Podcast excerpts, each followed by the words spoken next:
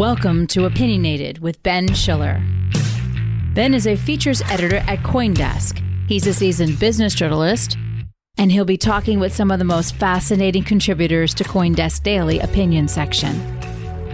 Ben is joined by two Coindesk reporters, co hosts Anna Baydakova and Danny Nelson. This episode is sponsored by PumaPay. And just a reminder Coindesk is a news source and does not provide investment advice. And now, Ben, Anna, and Danny.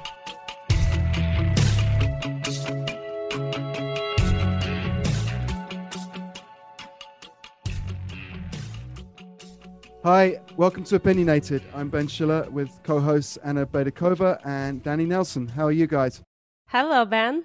Good, good. Today, we're going to discuss a really hot topic uh, in crypto, which is the electricity use and climate impact of cryptocurrencies, which are known for being particularly energy intensive, particularly Bitcoin. And of all the sort of controversies in crypto, and there are many, this debate might be the most contentious and confusing. So, we're going to try and cut through some of that noise and that misinformation by bringing in someone who actually knows what they're talking about. And that is Jonathan Koomey, who is an expert in the environmental impact of IT and has written extensively on this topic, including a report for Coin Center, the uh, DC think tank, which was entitled Estimating Bitcoin's Electricity Use, a Beginner's Guide, which is a mercifully clear eyed look at this topic. Uh, highly recommended. Anna is going to lead the discussion today, so uh, take it away, Anna. Thank you, Ben. Uh, and thank you, Jonathan, for joining us. Indeed, probably the Bitcoin electricity use and environmental impact is one of the hottest debates around crypto now, hottest in many senses. And you've written a lot about that. You've written some scientific papers, you did analyze other people's research on that. Can you just briefly tell us about your academic and researcher career and how you came to study things related to Bitcoin? So, thank you very much for having me as a guest. I've been studying information technology and its environmental impacts for about 30 years. And I started first looking at the Energy Star program for computers that was created by the Environmental Protection Agency in the early 1990s. And over time, did analyses of total electricity used by computing. So uh, not just things like cryptocurrency, but also fax machines and, you know, in the olden days and uh, printers and computers and laptops and so on. Around about 2000 or so, that was the first tech boom. And there were a couple of guys running around talking about how the internet was going to use 50% of all electricity in 10 years and uh, how data centers use 300 watts per square foot and how IT was causing the California electricity crisis. And this all turned out to be nonsense but it took years of research to show that. And it was great research. I mean, it actually was great fun to do this and it led to good empirical work. But I didn't realize that the same people would keep talking, other people would keep saying similarly wrong things. And this is just an ongoing struggle. You know, the people who do the careful research are always lagging the people who are making stuff up because it's much easier and quicker to make stuff up than it is to actually get the numbers right. My goal is to get the numbers right. And that sometimes makes people angry, but that's my goal as a researcher. Right. But how did Bitcoin happen to you? It's funny how you say it that way. It's like it's being imposed on me, right? Well, I became interested because many people were concerned about the electricity use of Bitcoin. And for those who uh, have delved into it, they know that the proof of work algorithm is very electricity intensive. It's designed to be hard to solve the puzzles that allow people to create and mine a Bitcoin. And so it's a feature of the system. And there are reasons why that system was created in that way. But my feeling is that we, we need to understand what benefits may come from this particular system and then weigh that against the electricity use and perhaps other costs associated with that system. And then people need to come to some sort of societal decision about that. And I, I don't take a public position on whether Bitcoin is worth it because I'm interested in understanding the electricity use. Other people can have that argument. So that's why we're here is to talk about the the subtleties of electricity used by Bitcoin. And when it started becoming a hot topic, many people came to me and said, "What's going on here? Is this really true that it's using all this electricity?" And that that's one of the reasons why the Coin Center folks came to me because I had studied this topic for a long time. You know, no constraint on what I study. They just said, please write us a an objective picture of electricity used by Bitcoin. And that's the the study that we talked about earlier in the session here. So within your jam, uh, and you're looking at this as much as you can from an objective standpoint and trying to figure out what the real impact is on a the public debate level, are you seeing the same types of arguments that are being thrown bombastically, perhaps at Bitcoin, that you did see in earlier tech trends that you've studied, or is the rhetoric around this specific technology somehow different from the other ones that you've studied before? I don't think it's very different. I think there are people who are against Bitcoin who want to use high electricity use as a cudgel against Bitcoin. And I think there are people who have an interest in minimizing the impact of it. There have been even uh, studies from uh, in the academic literature that have vastly exaggerated the possibilities for Bitcoin electricity use. And we did a debunking of one very prominent version of that sort of exaggeration back in 2019. But what's perhaps not surprising, and it, it is similar to my experience with debunking other incorrect statements about ICT electricity use is that that debunked study keeps getting cited. It's a study that came out in 2018 and it claimed that Bitcoin alone would blow through the 2C warming limit without any other growth in any other emissions. And there are many reasons why that study is wrong. And the frustrating thing, of course, is we and several other research groups explained why it was wrong. We published our rebuttals, and people keep citing the work. And it's just, it's incredibly frustrating because, you know, there's no, in science, there's no validity authority, right? There's nobody who can come in and say, you're invalid you're doing something that's invalid and so the best you can do is you you do your research and you explain why the other people are wrong and if they choose to keep making the same incorrect claims, there's not much you can do about it. You got to so get them wh- to use Google Scholar instead of Google. Uh. So, what are the most reliable sources of information, of data that you think should be used now to talk about Bitcoin electricity use? For example, Cambridge Center for Alternative Finance, they are tracking the numbers regarding Bitcoin mining. We have a very famous uh, website, Digiconomist, that also is publishing some numbers. Can you just give a couple examples? What would you look at when you want to evaluate what's going on with uh, Bitcoin electricity consumption? When we look at these calculations of electricity consumption, the first thing we always look for is transparency and reproducibility of results. So, can someone from outside look at what's been done to calculate these numbers and then to reproduce that calculation themselves in a way that satisfies them that it is what it says it is. And so that's the first and I think most important criterion. You want the calculations to reflect the reality of the technical system that's being evaluated. And you want to make sure that you know whatever calculations are being done are, are done correctly. And the source that I use and point to nowadays is that Cambridge uh, Bitcoin Electricity uh, Index, and they they do a pretty careful job of being transparent and showing their calculations and responding to criticisms. You know, they they change their methods when somebody says, "Oh, that's not right." So I think that's the most credible source, and that's what I always point people to. So that's where I would start they give three estimates. Every day they update. Every 24 hours they update. They give a best estimate, they give a low theoretical estimate, and they give a high theoretical estimate. It's a standard practice in estimating scientific or engineering parameters is you give a kind of range, like low to high, give an uncertainty range. But the uncertainty range is a factor of 10. So the high estimate is 10 times bigger than the low estimate. And that tells you that we don't understand this system particularly well. When you have that kind of an uncertainty range, there's a lot of possible things that we don't know. And so it's important, you know, yes, the Cambridge uh, folks are doing, I think, the best work on this, but it's also important to understand that we don't understand the system terribly well, and there's a lot of uncertainty in these kind of estimates. Afraid of missing out on the latest crypto opportunities?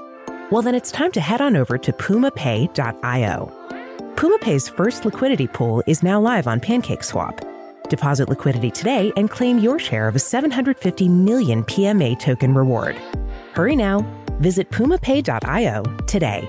That's pumapay.io. The power system itself is a balance between uh, supply and demand. And as I understand it, not being an energy expert, uh, a lot of that energy that's produced is not actually consumed as it's produced. And I think people who want to green the Bitcoin network talk about using that excess power as if it's kind of free energy. When you talk about like 0.4% of electricity being used for Bitcoin, how much of that is electricity that would be used for another purpose, and how much of it is actually excess energy that wouldn't be used otherwise? There's very little excess energy. In the power system, it's almost all consumption and production that happens more or less simultaneously. There are some places with storage that's growing very rapidly. There are some places that have so many renewables that at times of sometimes of day there's more power generated than people can use but that's only a small fraction if you look the california system operator independent system operator reports uh, I think they call it excess energy. I'm not sure what the current term is, but it's it's energy that has been spilled. So solar power these spring and fall afternoons, there's so much of it that they can't use it all, and then they they talk to the power generators and say, please stop that.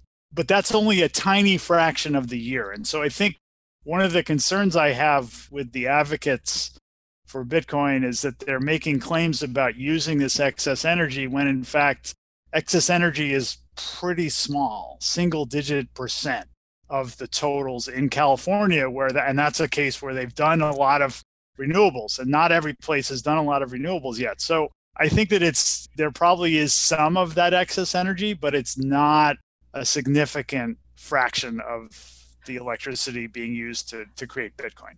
But do you think there is potential going forward as we use more renewable energy and there is that excess, uh, you know, solar and wind, etc., to green Bitcoin in that way? I'm not sure that that's something to count on. And the reason why I'm not sure is because there has never been a free energy source that has gone unused. So there's going to be technology that people develop to tap that free energy or cheap, you know, negative cost energy. They're going to build more storage. They're going to figure out better ways to operate the system. They're going to put in a lot more transmission. Uh, they're going to operate, you know, in a coordinated fashion between region A and region B. And so I see that as kind of a transient situation. It's not a something that anyone in particular can count on. And certainly Bitcoin itself can't lay claim to that electricity because other people are also going to try to lay claim to that electricity. I just don't see it as a, a primary driver of environmental impact. And I see that also that you know Bitcoin, just like most data centers, they try to run as much as they can, the miners. And so if you're trying to run as much as they can, you have to keep going, regardless of what's happening in the power system, because the, the primary driver is the price of the cryptocurrency, right? The price is high enough that I'm willing to put in more ASICs and do more mining. And so that to me is the primary driver. And the electricity costs are not trivial, they're a significant fraction of the costs. But if the price is high enough, I don't care. I'm going to keep mining. And the more I use my capital equipment, of course, the more uh, value I can generate from that capital equipment, and that allows me to amortize the capital costs over more value generation. There's a capital cost argument here. It's not just about energy costs, it's that they're investing in these ASICs. They want to get as much out of them as possible. And energy is one factor in that calculus. It's an important factor, but it's not the only factor. How do we know that this excess, quote unquote, energy is uh, is a tiny fraction of, of the entire generation. Uh, are there other ways well, to, to well, check you can that? go to the well, so you can go to the California Independent System Operator. Then that's the institution who's responsible for running the California power system, and they give data on spilled energy, on energy that has been kind of shunted aside and not used. And it's a tiny fraction, you know, single digit percent in any particular time period. That's the data that I'm familiar with. You know, different places, there might be different results, but uh, California is definitely a leader in this area, and the data are out there for anyone to look at. Now, on the other side of that argument, is there any truth to the notion that I've actually heard this from a friend of mine who works for a power utility company? So I, I'm inclined to believe him because he doesn't really have a stake in the whole Bitcoin argument, but he says that the excess demand or the, the demand for more electricity that is caused when you bring all these mining units online could actually help speed up uh, the utility companies push toward renewables because they need to find a way to meet all the this extra demand have you heard that argument before? And is there any um, truth to that way of thinking and approaching this? I've heard that argument. I don't really buy it. And I don't know that, that Bitcoin itself is any more of an incentive than any other increase in demand. The, in some places, there are still people trying to build coal plants and certainly people trying to build gas plants. So the question of what they do next so let's say there's an increase in demand. Which power plant they build, it doesn't have to be renewables. Mm-hmm. Uh, the economics are pretty good now. Actually, renewables plus storage tend to be competitive even with gas plants nowadays. But there are many institutional factors pushing people towards more conventional investments in the supply side in a lot of parts of the world. So it's not necessarily true that an increase in demand will necessarily lead to an increase in renewables. I think that because of the, the rapidly improving economics of renewables, you know, more and more people will be using those as the incremental source of power, but it's not guaranteed. I'm a little leery of that argument because I don't see it, it seems to me a convenient argument that doesn't have a whole lot of empirical support and i don't think that it's likely to be you know may happen in some places but i just don't think it's going to be the predominant force talking about renewables and convenient arguments i often hear from the miners that the cheapest electricity available now is hydropower in fact in, in many places and when we talk about hydropower uh, the dams are often located in the place where there is not ma- many cities around them, not many people using the electricity, and that transmitting that electricity to other places is kind of costly. You can lose energy. So it makes a lot of economic sense to build mining facilities around those hydropower dams so that they use this clean hydro energy which otherwise might not be used, can be like wasted or just stay idle. What do you make out of that argument? In the early days of the data center industry, there were many uh, big operators who preferentially located their data centers near hydropower. There are precedents for that, but there's a limited amount of hydropower. It's not an unlimited expandable resource. It, it is what it is. You know it, it's there's a certain amount. And so if you use it for one use you don't use it for another. So the question is who's contracted with that dam? And are there existing contracts? How do you know that that power that you're using even if you're located by the dam is actually the hydropower because there's definitely transmission into and out of most of these places so i think it's again it's a kind of convenient argument that I'm not sure is generally true. And I worry that, you know, people are telling themselves these stories that are convenient but not uh, necessarily accurate. Because I, I just don't think that there's a there's not an unlimited source of hydropower. right? It's not infinitely expandable. It's actually pretty much fixed nowadays. And yes, those plants are old, they're existing, they're depreciated, their marginal costs are very low.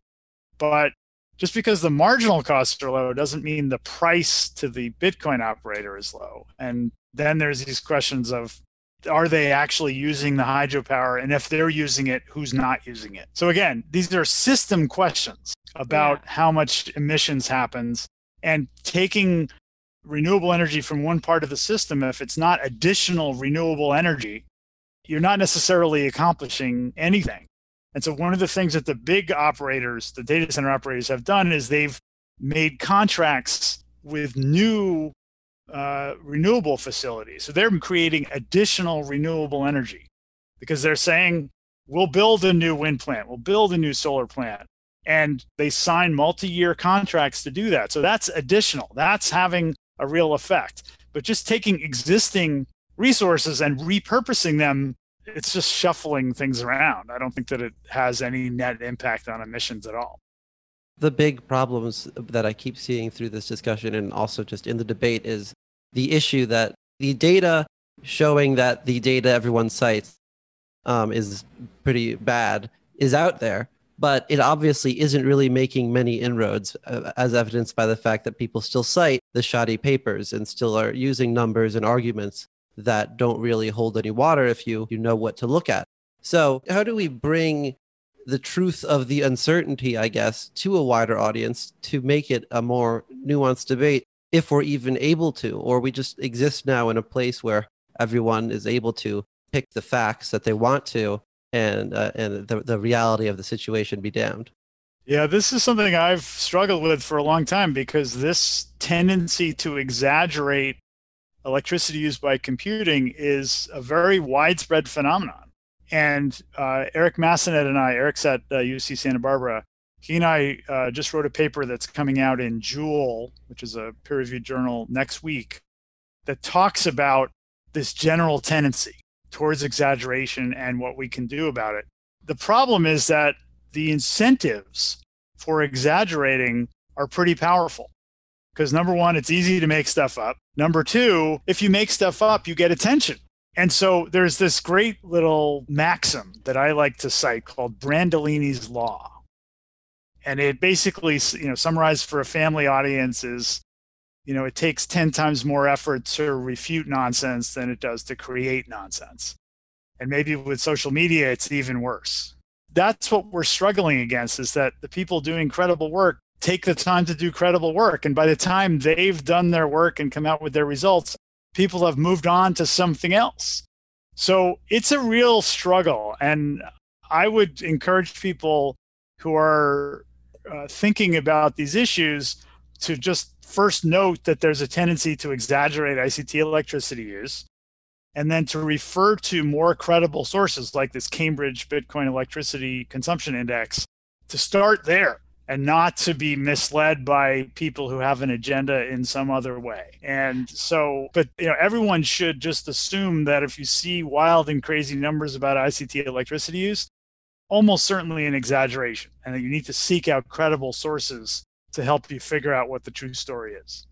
Another thing that often happens in this, in this discussion, particularly from the Bitcoin side, is that Bitcoiners like to compare the energy use and climate impact of Bitcoin with the established money system. Do you think those comparisons are valid? Because it's kind of getting at that kind of more normative question about whether you think Bitcoin is a kind of viable or worthwhile experiment.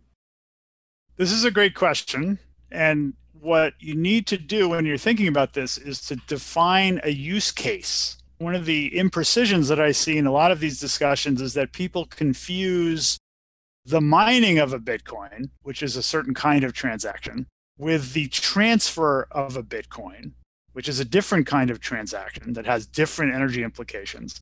And then they confuse that with a Visa transaction, which is a, of, you know, that happens you know trillions of times a year probably these are completely separate systems you need to make sure that when you're doing a comparison of the environmental impact that you are delivering the same service and so i would encourage people who want to make that comparison to be very clear, first, don't confuse people who don't understand Bitcoin tend to confuse the mining of the coin with the transfer of the coin. And that's a big, important mistake. There's a huge difference in terms of the, the energy impact. The mining is much more energy intensive. I would disagree actually, because if we talk about the process itself, the transaction is complete when it's written into a block. And new coins emerge also when a new block is written. So basically, I mean, the cost of one new coin is probably not equal to the cost of uh, one transaction in that block. But they are, you know, they emerge as a result of the same process. Like the, the new block is written into the blockchain, new coins emerge, and all the transactions in that block. What if I buy a pizza from you and I give you Bitcoin? And then the transfer of ownership is captured. And you're saying that the electricity needed to do the transfer and record it is going to be comparable to doing all the computations needed to mine a new Bitcoin. Is that what I hear you saying? Well, I would say that if I sell something for, for a Bitcoin to you, I will con- consider the transaction complete and Bitcoin safely reaching me once it's written in a block and a certain amount of confirmation is reached. And once that block is written into the blockchain, new coins also emerge from that process. So, like, I, I, mean, the miners are doing the same work, right? They're writing that block into the blockchain, and as a result, I have my transaction confirmed, and the miners have their coins minted. Okay, yeah. So this is something that I don't, I don't think I fully understand the distinction you're making. And so this is something that we can delve into more.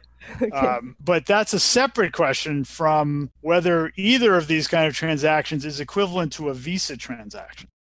Oh, yeah. And so I see a lot of careless comparisons of those two things when they're not anywhere near equivalent. And so I would encourage anyone who wants to make that comparison to define a use case, a service being delivered, and very carefully make sure that the service being delivered on one side of the calculation for Bitcoin is the same, the exact same service being delivered by Visa. Don't compare apples to orangutans, right?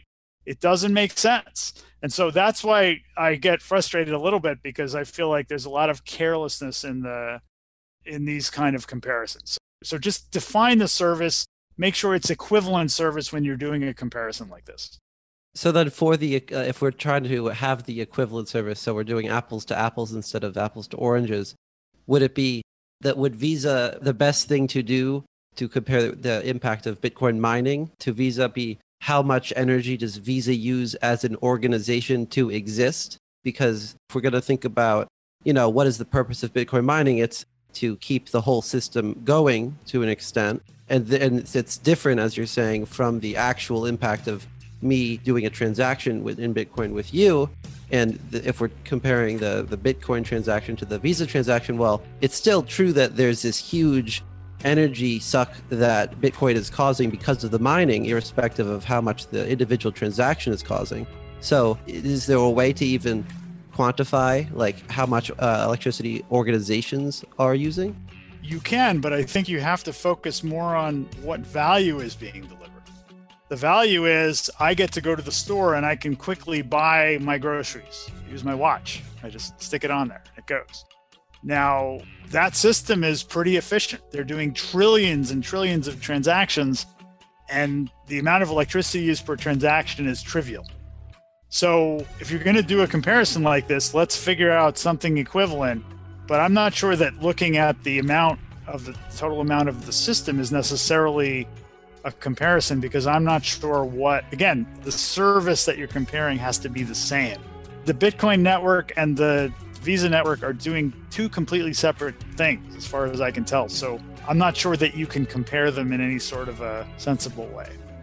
Thanks very much, Jonathan. I think we need to uh, wrap this up now. Um, thanks very much for coming on and explaining all these issues that are very, very complicated and uh, we're going to be around for a while still. You can check out Jonathan's work at koomey.com, that's with a K, and we'll post his uh, links on uh, the show page as well.